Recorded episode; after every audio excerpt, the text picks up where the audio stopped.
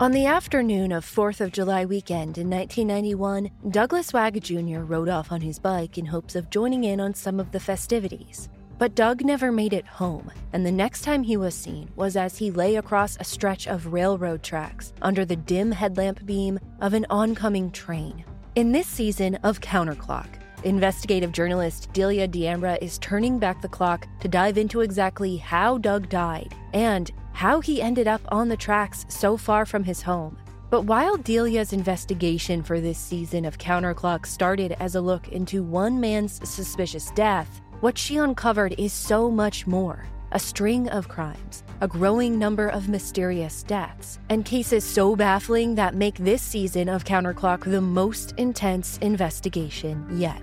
Join the Crime Junkie fan club to binge all episodes of Counterclock Season 6 now, or listen to new episodes weekly wherever you listen to podcasts. Travel is great, but planning for travel can be time consuming and difficult. That's where One Travel comes in. With One Travel, you'll find everything you need to book the perfect trip flights, hotels, cars, transportation. It's all right there. With One Travel, you can book online, via app, or even pick up the phone and talk to a travel advisor ready to help you make your selections. Visit onetravel.com slash music or call 855-437-2154. Plan it, book it, live it. One Travel. The most exciting part of a vacation stay at a home rental? Easy. It's being greeted upon arrival with a rusted lockbox affixed to the underside of a stranger's condo. Yeah, you simply twist knobs, click gears, jiggle it, and then rip it off its moorings, and voila! Your prize is a key to a questionable home rental and maybe tetanus. When you just want to get your vacation started by actually getting into your room, it matters where you stay. At Hilton, we deliver your key right to your phone on the Hilton Honors app. Hilton for the stay.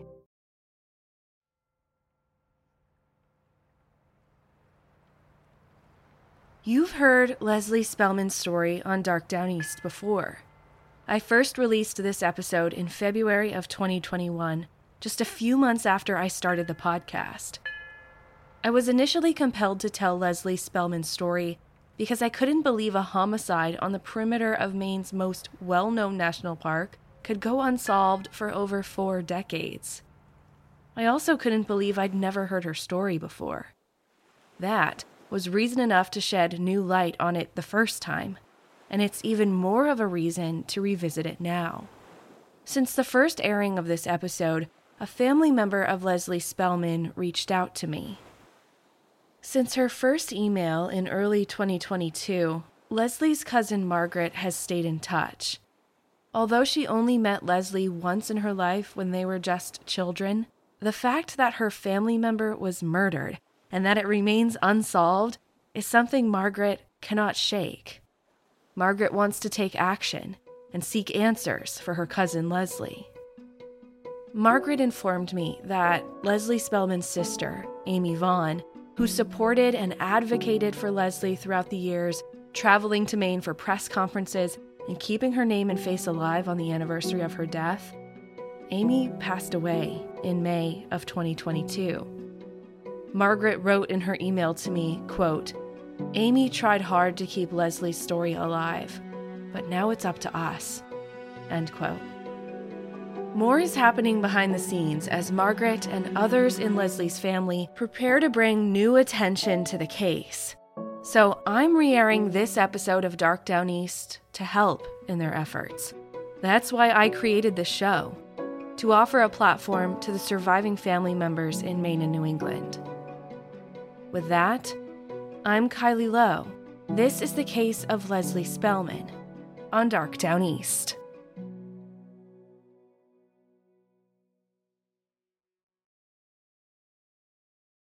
The area we now call Acadia National Park on Mount Desert Island is the ancestral land of the Penobscot Nation and Passamaquoddy tribe.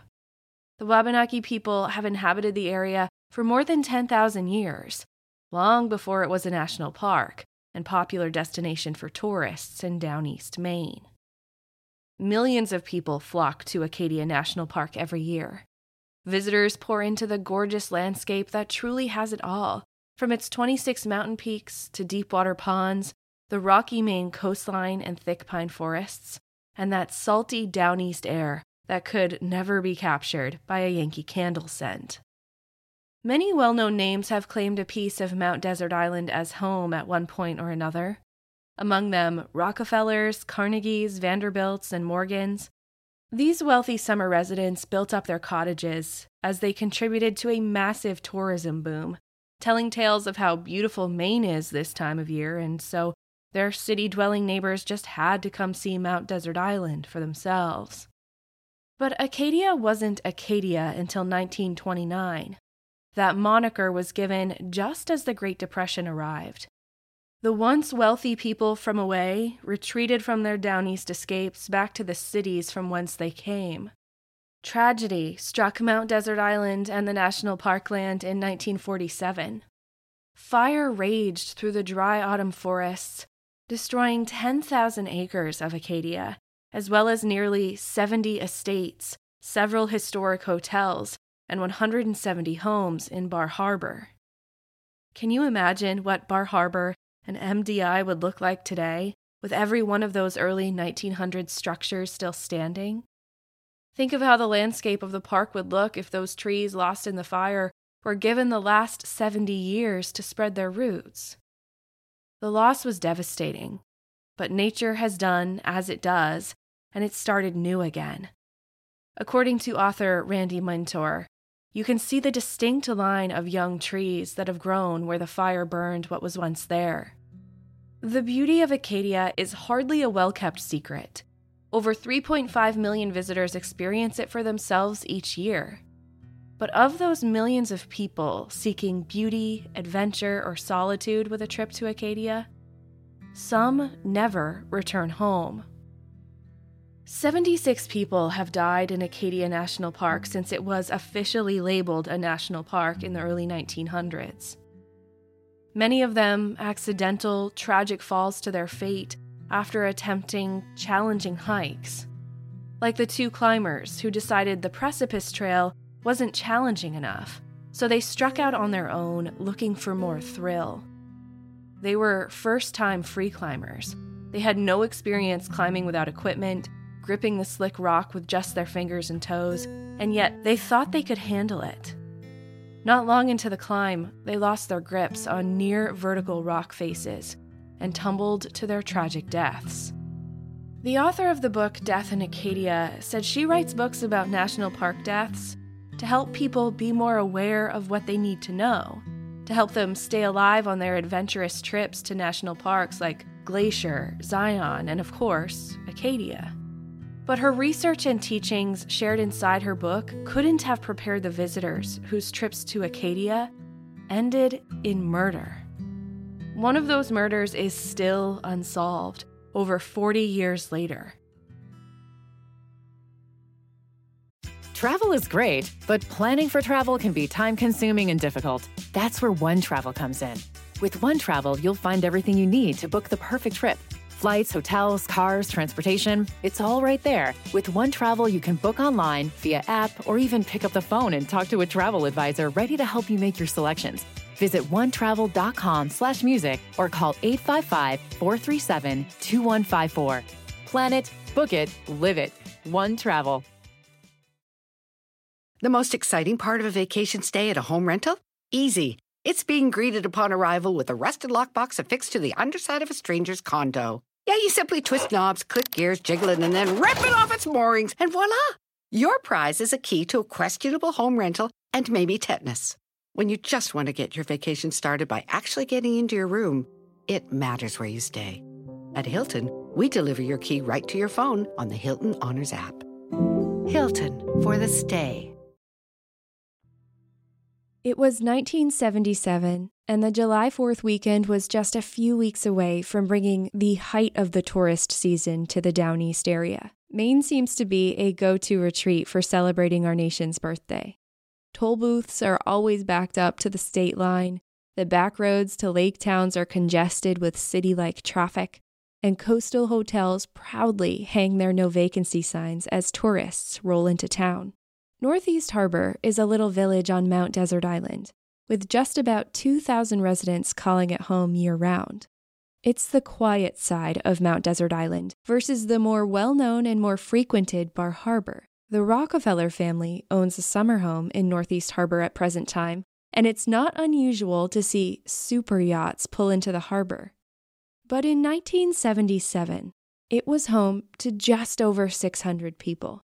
A town small enough that it didn't demand a full police department. There was Ernest Coombs, a civilian police and fire dispatcher, two island police officers, Matthew Stewart and Chief Maitland Murphy, and Sergeant Tyrone Smith. When the phone inside the community police station rang mid morning on Sunday, June 19th, Ernest took a sip of his coffee and put down the newspaper before answering a call that would knock the tiny town of Northeast Harbor off kilter forever. The caller was standing at the phone booth in front of the fire station, and his frightened tone made it impossible to understand much beyond one key fact. There was a body at the azalea garden. The fire station being just around the corner from the police station, Ernest asked the man to come see him in person. Gordon Wheatman and his family walked into the station and began to tell their story. This next excerpt is from the Boston Globe, an article titled On the Cold Trail of a Killer, dated July 17, 1977. Gordon Wheatman said he had driven into the gravel parking lot of the Azalea Garden behind the Asticou Inn on Route 198. It was 9:30 a.m. They had parked their car on the left-hand side of the parking lot. He and his wife had just started to walk down the crushed stone pathway into the highly landscaped Azalea Garden. Their children were behind them. The Wheatmans had walked less than 25 feet down the pathway when they observed the body of what they thought was a man lying on the side of the path. The person's face was splattered with blood. The couple presumed that the person was dead. They never let their children see the body and put them back into the car. Gordon drove swiftly to the nearest payphone to make the call that would land him in the police station, retelling what he and his wife had just encountered. Ernest took notes and quickly picked up the phone to call Sergeant Tyrone Smith. Sergeant Smith reached the gardens in less than five minutes, approaching the scene that the Wheatmans had described. Smith radioed into the station. 1049. That's a homicide.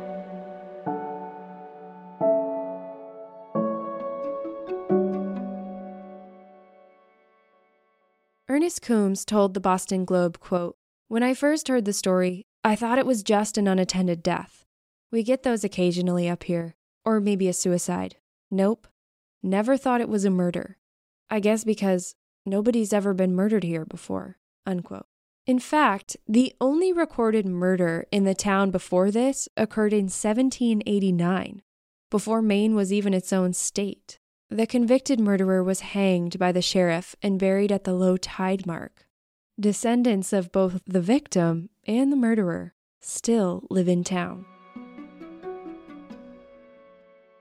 The azalea garden planted around Asticou Pond is one of the primary draws for people visiting Northeast Harbor.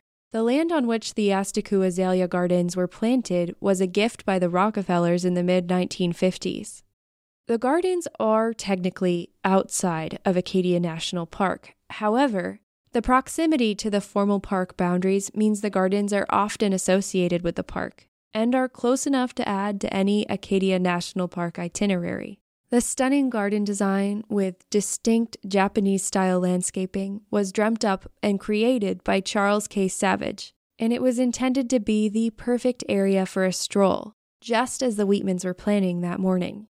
By 10:15 a.m., Corporal Edward Mendel from the Maine State Police Homicide Department was on the scene, and Ernest the dispatcher was busy phoning the reserve policemen and detectives who lived in town.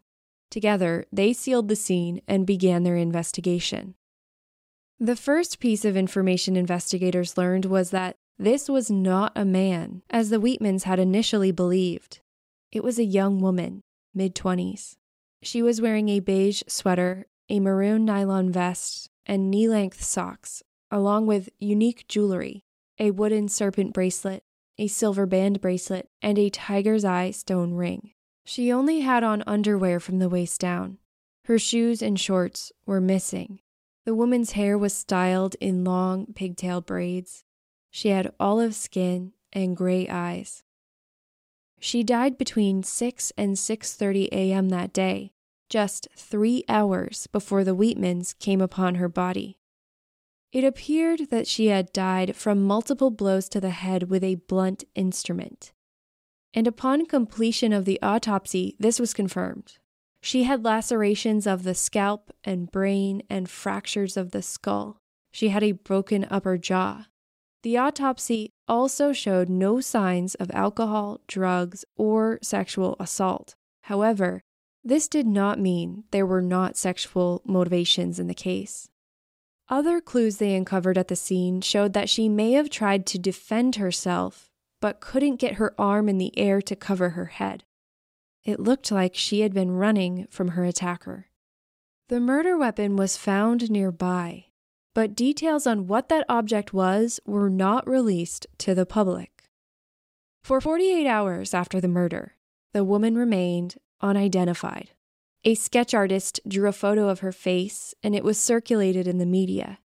Leads poured in, people looking for their missing daughters and sisters. But still, no positive ID on the woman.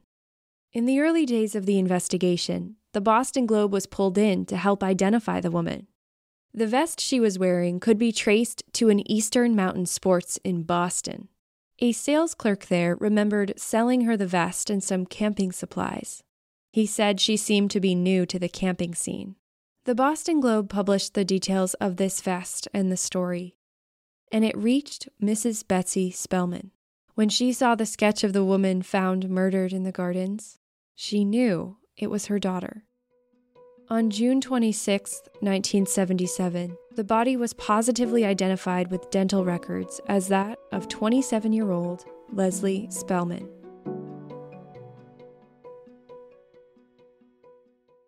Leslie Spellman was a brave, adventurous soul. Her bravery no more clearly demonstrated than when she helped stop an armed robbery in action at the bank where she was a teller. And Leslie's adventurous nature drew her outdoors and into the wilderness. She was from Hingham, Massachusetts, but she had just finished a week of backpacking with her sister Amy on the Long Trail near Bennington, Vermont. Leslie planned to continue her adventure north while her sister ventured onward to New York. After a night at a friend's house, Leslie set out to hitchhike from Vermont to Acadia National Park with all of her camping equipment and her dog, Taylor. The last time Amy saw her adventure buddy and sister, Leslie, was Saturday, June 18, 1977. Hitchhiking was standard practice for Amy and Leslie, although they always traveled together with Leslie's dog and Amy's two huskies. Thumbing a ride just used to be super commonplace in the first half of the 1900s because fewer people owned cars, interstate mass transit wasn't as easily available or affordable, and there wasn't much fear around hopping into a vehicle with a stranger. Some of the first laws against hitchhiking were passed in the 1960s and 70s, and the FBI started using scare tactics in campaigns to warn drivers that a hitchhiker might be a sex maniac or a vicious murderer. It's curious to me, though, that those campaigns at first didn't warn the hitchhiker about whose car they may be getting into. There was a campaign by Rutgers University Police that I found particularly problematic at the time, they handed out cards that basically said if you're a woman and you hitchhike and you're sexually assaulted, it's your own fault.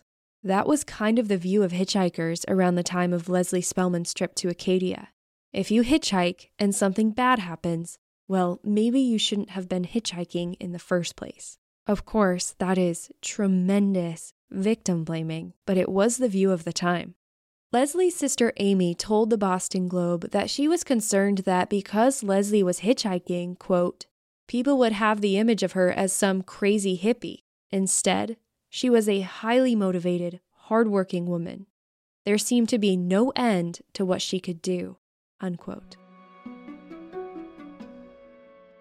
As the investigation continued in the days following her discovery and identification, Leslie's dog Taylor, who was always her sidekick, became a key clue in the timeline of the attack. A witness came forward saying that around 6:15 a.m. that day, they saw a dog being tossed out of a car about a quarter mile from the Azalea Garden on Route 198. The driver pulled off towards Seal Harbor, but the witness couldn't make out the license plate number, or any distinctive details of who tossed the dog. Before Leslie's body was even discovered in the garden, an officer located a dog wearing a red bandana wandering confused around the side of the road. The dog had an injured shoulder. Another witness, a gas station clerk, remembered a rusty, old, dark colored car pulling into the pumps. They added $3 worth of fuel to the tank, paid, and left. But the clerk distinctly remembered a man driving the car, and in the passenger seat sat a woman with a dog on her lap. He gave a description of the man, woman, and the dog. The dog was wearing a red bandana. The clerk later positively identified the lost dog police rescued from the side of the road as the same pup he saw that night. Amy, Leslie's sister, also identified Taylor the dog and collected him from the kennel to bring him home to her family. With all of this information and the witness statements, Police determined that Leslie arrived in Mount Desert Island around 10 p.m. on Saturday, June 16, 1977, the night before she was killed. Leslie wasn't known to go camping at campgrounds or formal camping sites. She was more of a find a spot and set up camp adventurer. Amy said that Leslie loved the woods, so she may have set up her tent in the woods the night she arrived in town. So, police searched for signs of a campsite in the wooded areas near the gardens. They hoped her personal items, like a journal she always carried with her, might still be there. But her personal items were never recovered. In an interview with the Boston Globe one month after her murder, lead investigator on the case, Howard Mandel, told reporters, quote, I wish I could say that we had something solid to go on, but the real truth is that we don't have a thing that would help us identify the killer. Unquote. That's where the speculation, theories, and possible connections to other homicides began swirling. Travel is great, but planning for travel can be time consuming and difficult. That's where One Travel comes in. With One Travel, you'll find everything you need to book the perfect trip Flights, hotels, cars, transportation, it's all right there. With One Travel, you can book online, via app, or even pick up the phone and talk to a travel advisor ready to help you make your selections. Visit onetravel.com slash music or call 855-437-2154. Plan it, book it, live it. One Travel. The most exciting part of a vacation stay at a home rental? Easy. It's being greeted upon arrival with a rusted lockbox affixed to the underside of a stranger's condo. Yeah, you simply twist knobs, click gears, jiggle it, and then rip it off its moorings, and voila! Your prize is a key to a questionable home rental and maybe tetanus. When you just want to get your vacation started by actually getting into your room, it matters where you stay. At Hilton, we deliver your key right to your phone on the Hilton Honors app. Hilton for the stay. In July of 1977, a man named Lorne Acquin entered the Connecticut home of Cheryl Bowden, killing Cheryl, her seven children, and her niece before burning down the house. In the book Death in Acadia, the author notes that a FBI report surfaced showing comparisons between the Bowden slayings and the death of Leslie Spellman. A few of those similarities in the cases center on the dog, Taylor. While DNA as evidence was still a decade away at the time, Police found dog hair in Acquin's car that was, quote, compatible, unquote, with Taylor's hair color, texture, and chemical composition. Also similar, the suspected murderer did not hurt Taylor the dog, except for his minor shoulder injury likely caused by getting pushed out of that car. In the Bowden murders, Acquin let the family dog out into the backyard, leaving it unharmed. Outside of the canine connections, there's this.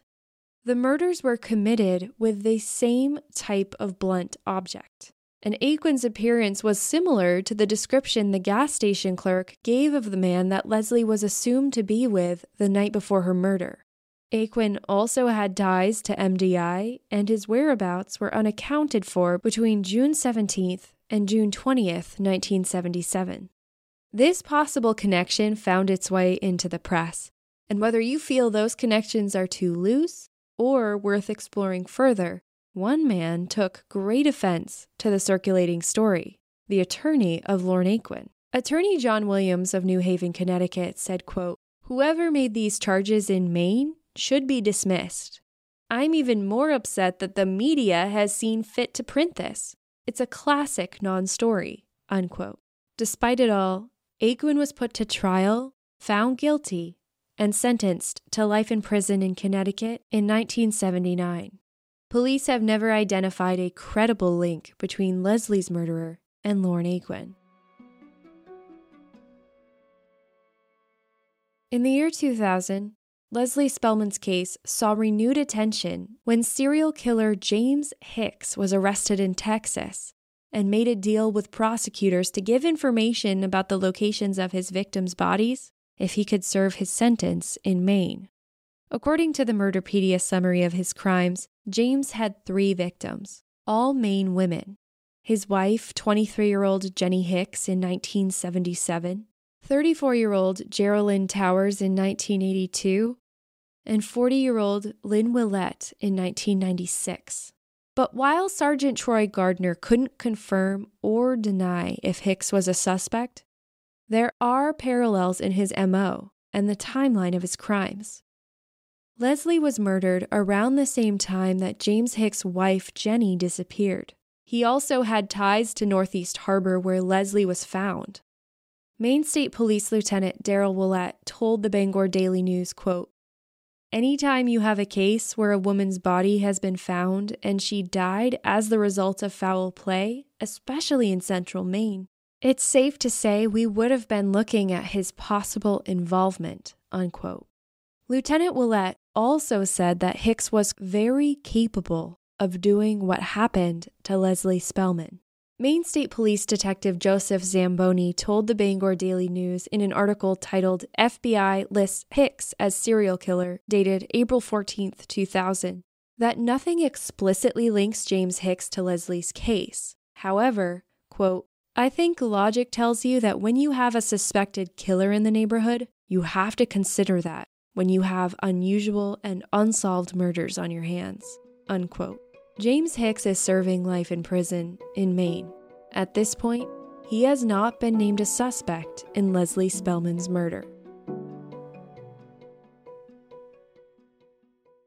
In 2007, new developments in forensic technology gave investigators renewed hope in uncovering even the smallest clue as to what happened to Leslie. State Police Sergeant Troy Gardner said that sophisticated methods for analyzing DNA, along with new ways to study footprints and fingerprints, could move the investigation forward. Leslie's sister Amy was at the news conference that day to show her continued support and dedication to the search for answers in her sister's murder. Amy Vaughn told reporters, quote, "It's never over. It never goes away. Unquote. In 2017, a major milestone in Leslie's case passed without answers 40 years since her brutal murder in Acadia National Park. And it seemed to pass without any significant attention in the media. Two years later, in the summer of 2019, one short article was published on foxbangor.com on June 17, 2019. The Northeast Harbor town manager told the reporter, quote, Unfortunately, I don't think we know a lot more today than we did 40 some years ago. Unquote. This simplified version of the facts released to the public on Leslie Spellman's case is this Leslie Spellman and her dog arrived in Mount Desert Island late on Saturday, June 18, 1977. She was found dead along the walking trail of Asticou Garden just after 9 a.m. on Sunday, June 19, 1977. Based on the autopsy, she was likely killed between 6 and 6:30 a.m. that day. She was killed at that spot, not dumped there. Amy Vaughn said in that 2007 news conference quote, "She was so precious to kill someone like that who was so defenseless. I just can't understand." No matter what kind of monster did this, they must think about it. It must follow them. Unquote. I share in Amy's sentiment. It must follow the monster who did this to Leslie. I also share in the investigators' lingering, decades old hope that someone, somewhere, will come forward with details even after all this time. Maybe hearing this podcast will recover a long buried memory. Or maybe you know someone with tales of their 1970s summers in Bar Harbor. Maybe someone will remember their conversation with a young woman on her way into the Acadia woods with a scruffy pup at her side. One thing's for sure someone knows what happened to Leslie Spellman.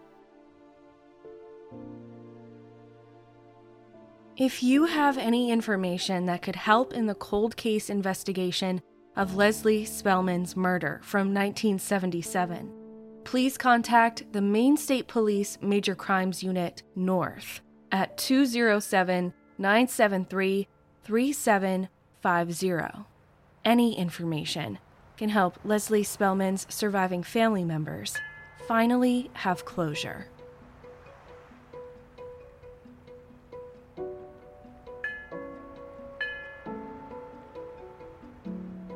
Thank you for listening to Dark Downeast.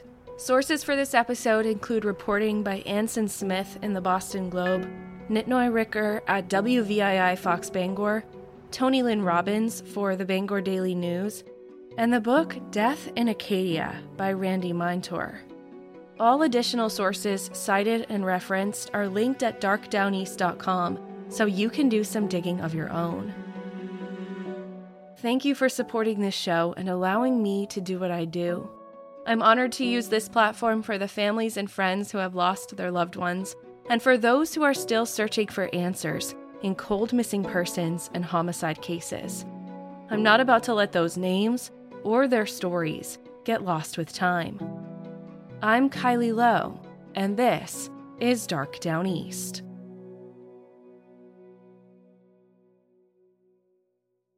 Travel is great, but planning for travel can be time consuming and difficult. That's where One Travel comes in. With One Travel, you'll find everything you need to book the perfect trip flights, hotels, cars, transportation. It's all right there. With One Travel, you can book online, via app, or even pick up the phone and talk to a travel advisor ready to help you make your selections. Visit onetravel.com slash music or call 855-437-2154.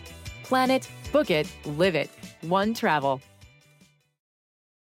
The most exciting part of a vacation stay at a home rental? Easy. It's being greeted upon arrival with a rusted lockbox affixed to the underside of a stranger's condo. Yeah, you simply twist knobs, click gears, jiggle it, and then rip it off its moorings, and voila! Your prize is a key to a questionable home rental and maybe tetanus. When you just want to get your vacation started by actually getting into your room, it matters where you stay. At Hilton, we deliver your key right to your phone on the Hilton Honors app. Hilton for the stay.